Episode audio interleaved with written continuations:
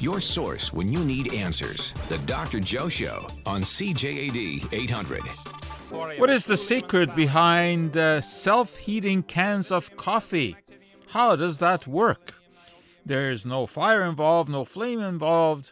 How do you get the heat in these coffees that uh, come in a can? Press a button on the bottom of the can and heats the coffee. If you know the answer to that question, you give us a call at 514 790 0800. You can also text your comments uh, to 514 800. I'm Joe Schwartz. I direct McGill University's Office for Science and Society. Uh, my background is chemistry, and as I always tell you, I think that chemistry is the central science. It is the one that ties all these other sciences together uh, because essentially it is the study of molecules and the changes that molecules undergo. And everything in the world depends on molecules and the changes that they, uh, they undergo, including the production of uh, vaccines. And uh, I want to start out by talking a little bit about uh, an issue that came up this week when many bloggers and even some newspapers reported that uh, fetal cells were used in the development of the um, one of the treatments that President uh, Trump underwent after he was diagnosed with COVID-19. And the treatment specifically is the one um, uh, put out by Regeneron, a, a, biotech company, that has come up with this uh, duo of monoclonal antibodies. Uh, which with which the uh, president was uh, uh, treated. It's an IV infusion, and the idea is to um, install in the body uh, antibodies that recognize the virus and destroy it. Uh, monoclonal antibodies are, are fascinating and they hold a great deal of, uh, of potential. Um, antibodies, of course, are produced in the body in reaction to any foreign substance, uh, which is uh, uh, can be an allergen like like pollen uh, or something in food that the body reacts to. Anyway, the offending substance is, is generally termed an antigen. So, any time that the body recognizes something as foreign, it will mount an attack against it, and uh, that attack involves uh, some white blood cells called B cells, which will then crank out um, antibodies. The hope with antibody treatment uh, is to prevent the full onset of COVID 19. So, this company Regeneron has come out with a, a couple of antibodies, uh, which were based first on isolating uh, antibodies from uh, a patient who had recovered from COVID 19, and the other one by injecting um, uh, mice with the uh, spike protein of the virus that characterizes the uh, uh SARS 2 CoV virus, having the uh, mouse develop antibodies to it, and then isolating the cells that make those antibodies and cloning the antibodies. And anyway, it's a long production process. And what they have come up with is a medication that includes the these two antibodies that specifically target sites on the uh, spike protein of the coronavirus. There are no fetal cells that are used in the production of this vaccine. Now, that doesn't mean that fetal cells are not used in the production of other uh, vaccines. However, uh, those cells are not derived from any current abortions. Way back 40 years ago, uh, these cells were originally uh, derived from uh, uh, abortions, and they were um, healthy abortions, that it was not, not caused by any kind of medical problem. And those cells have been cultured ever since that time. And uh, these are what are known as immortalized cells. That is, they can divide uh, many, many, many times, unlike normal cells.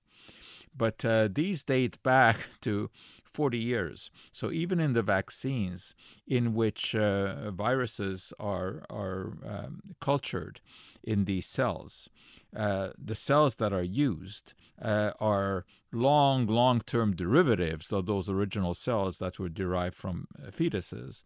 And there are no fetuses being used now to derive those, uh, those cells. And even the Catholic Church has no objection against vaccines that use that particular uh, technology, where they use the fetal cells to multiply the, the virus. And uh, there are other technologies, of course. The flu viruses usually are, are multiplied in um, egg uh, in embryonic eggs. But getting back to the Regeneron uh, treatment, so the isolation of those monoclonal antibodies had absolutely nothing to do with, with fetal cells. Where the fetal cells do come into play is in testing the activity of those antibodies. because of the fact that fetal cells can uh, reproduce uh, many, many, many times, uh, you can have them produce the spike protein, uh, which is what you need in order to test the antibodies against it. So it is possible to insert genes into fetal cells that will code for the production of those spike proteins. And then you apply the antibodies to see whether or not the proteins are neutralized by those antibodies. So it's in the development, in the testing process, that some of those cells were used by Regeneron. However, again, I remind you that these are not cells that are, are currently derived from any kind of fetal tissue.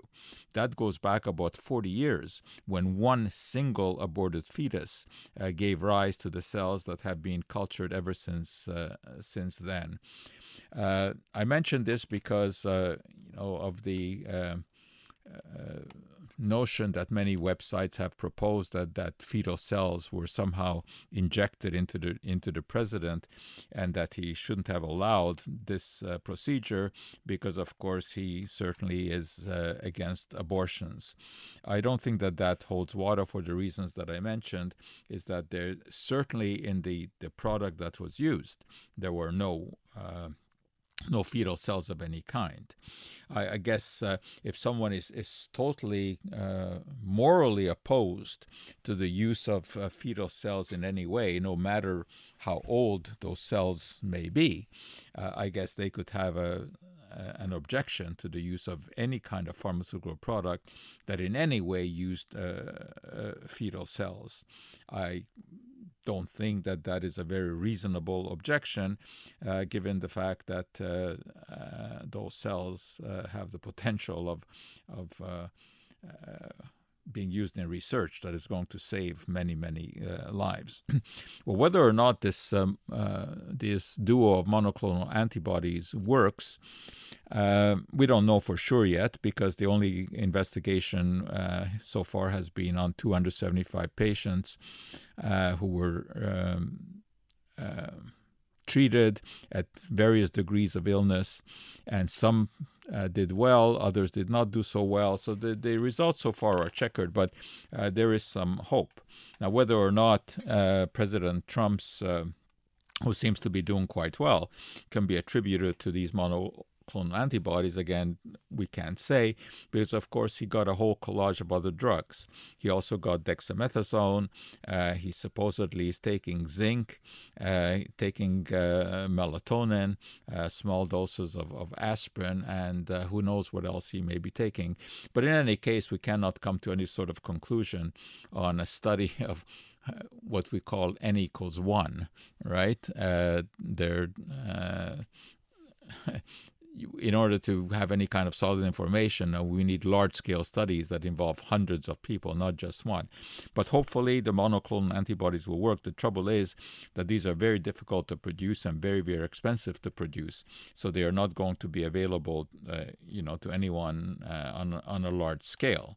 Uh, but of course, uh, when you have individuals uh, like the President of the United States, then th- this treatment can be applied. All right, let me repeat my, my question. How do uh, the self heating cans of coffee work? What is involved? How is the heat generated? Give us a call at 514 790 0800.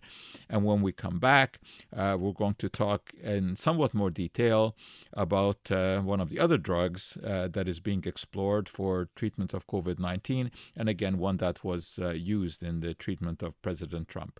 You're listening to the Dr. Joe Show. We'll be right back.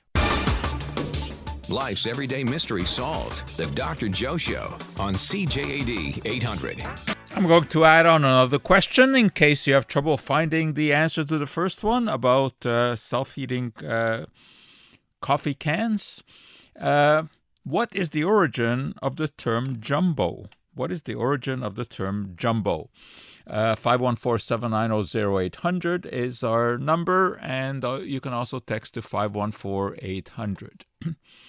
okay, are you ready for a neat story? Well, whether or not, you're going to hear one. I think it's a fascinating one. So listen up. Put that in on the front burner. So said the National Research Council in the US. That was back in 1941.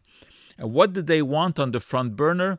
It was the isolation and purification of the substance produced by the adrenal glands that allowed the body to cope with stress. Surprisingly, this project was given higher priority than the development of antimalarial drugs and of penicillin. Remember, this was 1941. The need for immediacy was generated by intelligence reports that the Nazis were importing bovine adrenal glands from Argentina by submarine. Why? Because supposedly they want to extract a substance that would allow the Luftwaffe pilots to handle the stress of reduced oxygen in the blood when they were flying at high altitudes. The story of importing adrenal glands was never confirmed, and there's no evidence the Nazis ever used any sort of adrenal extract. However, German soldiers certainly did use methamphetamine. At that time, it was sold in Germany under the trade name Pervitin, and they used this to fight fatigue and to banish sleep. Historians claim this partially accounted for the rapid successful invasion of Poland and their quick trip through France. Hitler himself was treated with a variety of substances under the supervision of his personal physician, Theodor Morell, who was sort of a half doctor, half charlatan. He regularly injected the Fuhrer with vitamin shots, amphetamines, and finally with Eukodal, an early version of the synthetic opiate we now know as oxycodone, to which Hitler eventually became addicted and which likely contributed to his megalomania. There were also injections with extracts of various animal organs that likely included adrenals. While the Nazis may not have imported bovine adrenals from Argentina, the possibility of using adrenal extracts to improve human health and performance was not far fetched. In 1855, British physician Thomas Addison had published a landmark monograph linking pathological changes in the adrenal glands to a disease in patients who exhibited a particular kind of skin discoloration. He also said feebleness of the heart's action and general languor which means sort of tiredness, and debility were linked with atrophied adrenal glands that he found upon autopsy. The adrenals are located right on top of the kidneys. well, this disease that he discovered, characterized functioning adrenal glands, came to be known as Addison's disease. And one of the famous victims of this condition was President Kennedy. Luckily for him, by the 1950s, the function of the adrenals and the chemicals they produce verified, and a treatment for disease was available. Thomas Addison's life, unfortunately, was blighted by depression and ended in suicide at the age of 72. His work, however, stimulated Charles Edouard Brown Séquard, destined to become the controversial father of endocrinology to research the secretions made by internal glands in the body. Just a year after Addison's publication, Brown Séquard reported that removal of the adrenal glands in animals was fatal, but their life could be prolonged with the injection of extracts of adrenal glands.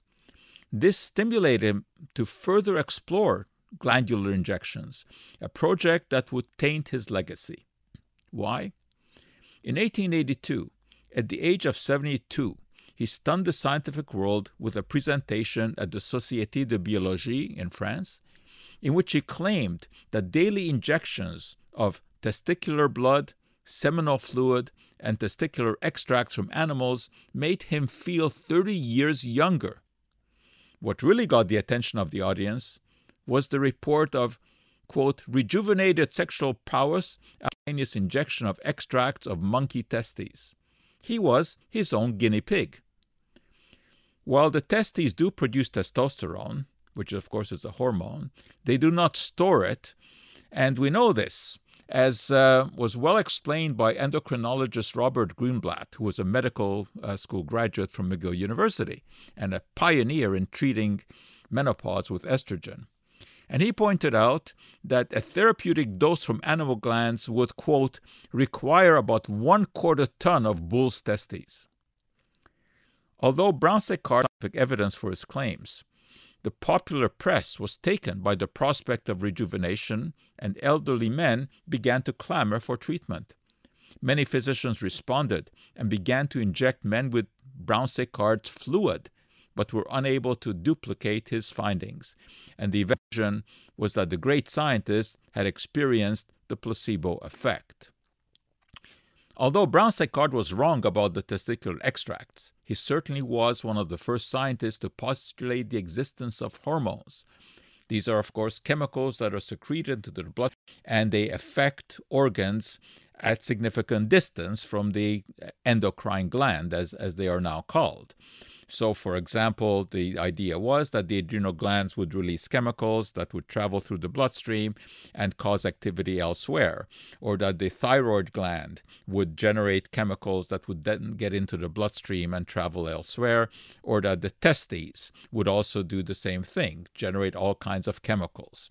All right, well, that's just the beginning of the story. I'm going to continue because we are going to end up with dexamethasone, the drug used to treat uh, the President of the United States. You're listening to the Dr. Joe Show. We'll check news and be right back. Science you can use. The Dr. Joe Show on CJAD 800. Before I get back to my uh, hopefully fascinating story about uh, chemicals derived from the adrenal gland, uh, let me remind you that a week from tomorrow, week from tomorrow, we will have our annual Lorne Trottier Public Science Symposium. And obviously, because of COVID 19, this time it is going to be virtual, all online. That doesn't mean that it is any less impactful or interesting. I think this is going to be one of the most interesting ones because the theme that we have chosen is In Whom Do We Trust? And if ever there were an era where that was an appropriate question, this is it.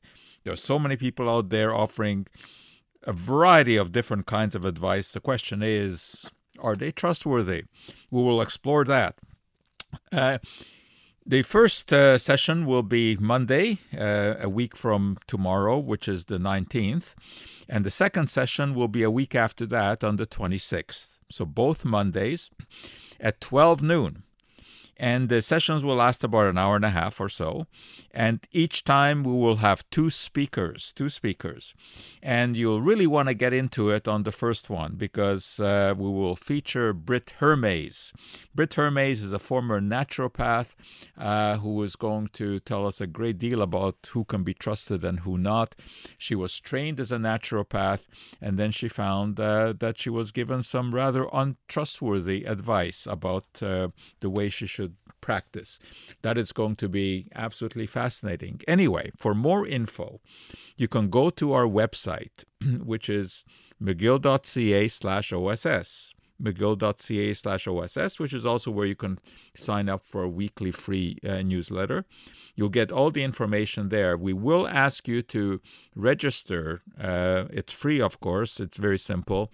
Uh, you just register for the symposium because we want to have some idea um, in, in, terms of the technology that we're going to use about uh, how many people are planning to um, to attend. So the first session will be at noon on uh, Monday the 19th, the second one at noon on the 26th. And I'll tell you more uh, about them next week. But uh, we do have four really exciting uh, speakers. Anyway, check out uh, on our website. You all the information is is there. Okay, now, uh, well, before I get back, uh, Barbara has been waiting on the line here for a while. Barbara. Yes. Hi. Uh, I have a question for you. Okay. Okay. Um, I knew a gentleman that was in the American military, Uh-huh. and he said that many countries have had for many years the capacity to create germs in their labs for the purpose of germ warfare if they decided to do so. Right. I'm wondering if you think it's possible that as a result of Trump always uh, giving China such a hard time, that China created the COVID 19 situation as a retaliation. No, you're you're very right about germ warfare, and many countries, of course, have developed uh, biological weapons. That's that's without a doubt. But uh, COVID uh, virus is not one of those. Uh, the virus is naturally occurring, as as has been ascertained by looking at its genetics. Uh, so it's it's not a lab-made uh, virus, but uh, there's no question that China does have some um, biological warfare agents, and they would not need to develop uh, this virus because there are uh, warfare agents that are are more potent than this. Anyway, interesting uh, uh, question. Okay. Thank you for, Okay. the, for the answer. Uh, let me just uh, remind our listeners the questions that I asked. What is the chemistry involved in the self heating cans of coffee? And also, I'm looking for the origin of the term jumbo. You can give us a call at 514 790 0800. And of course, you can also text your uh, comments and uh, questions to 514 800.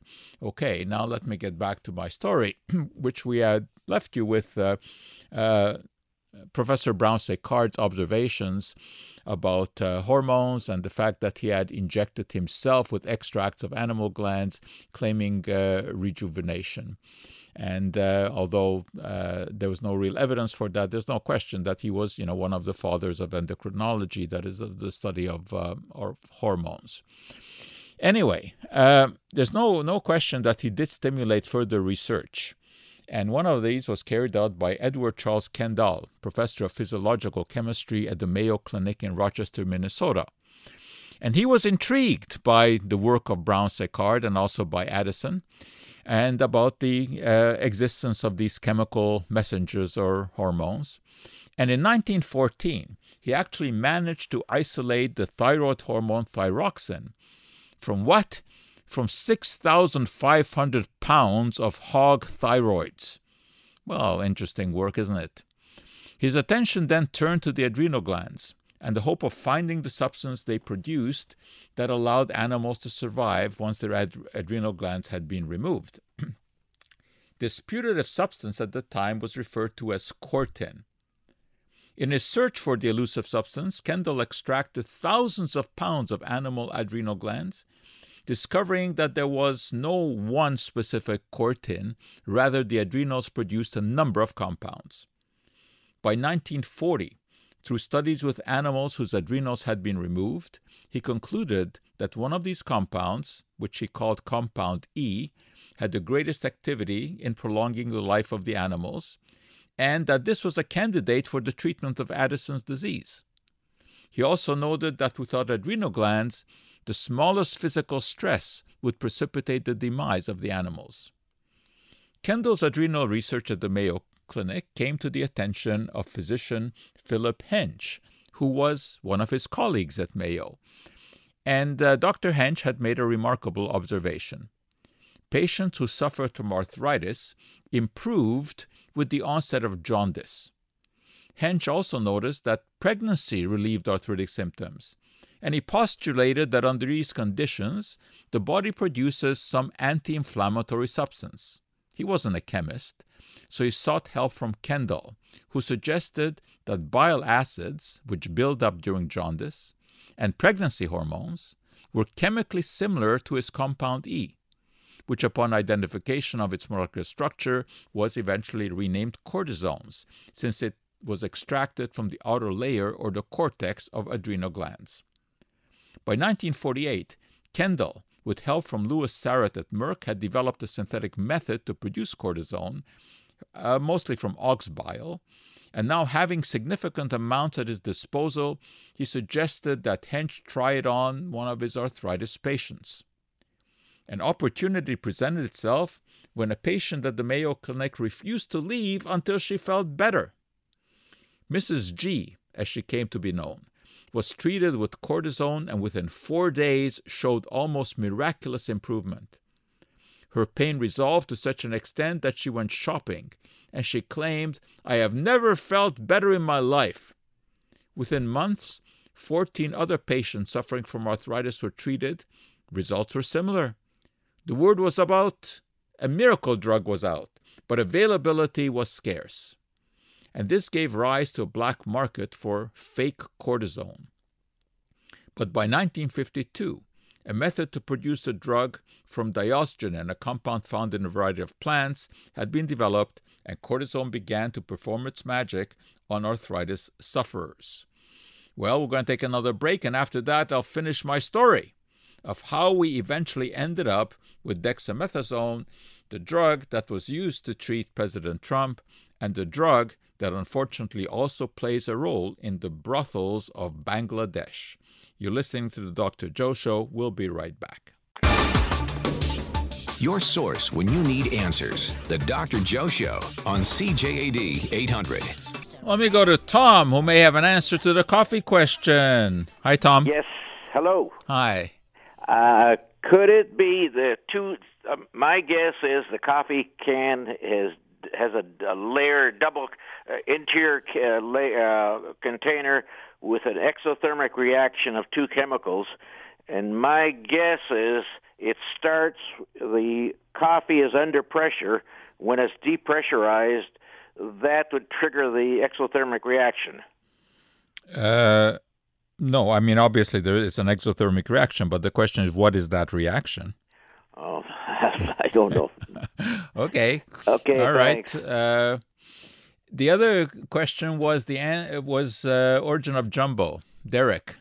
Hi. Hi. So uh, the origin of the word jumbo is because I, it was a circus. Maybe it was Barnum and Bailey. I'm not sure. They had a massive uh, elephant that was named Jumbo. Bingo. Very good. And I got a great story to tell you about that. Uh, I'm not sure I can get to it because I need to finish my other story about the adrenal gland.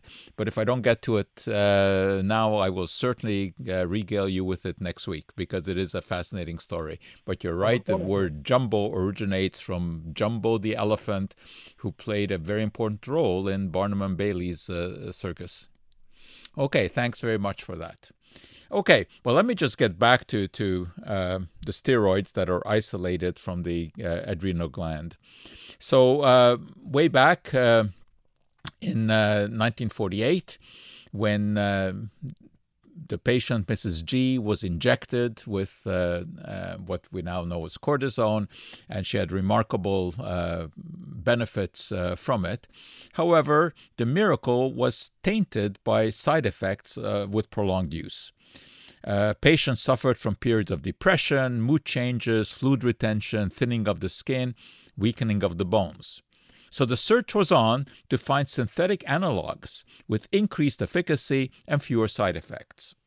Prednisone turned out to be more active and had fewer side effects, and that was the drug used to treat President Kennedy's Addison's disease.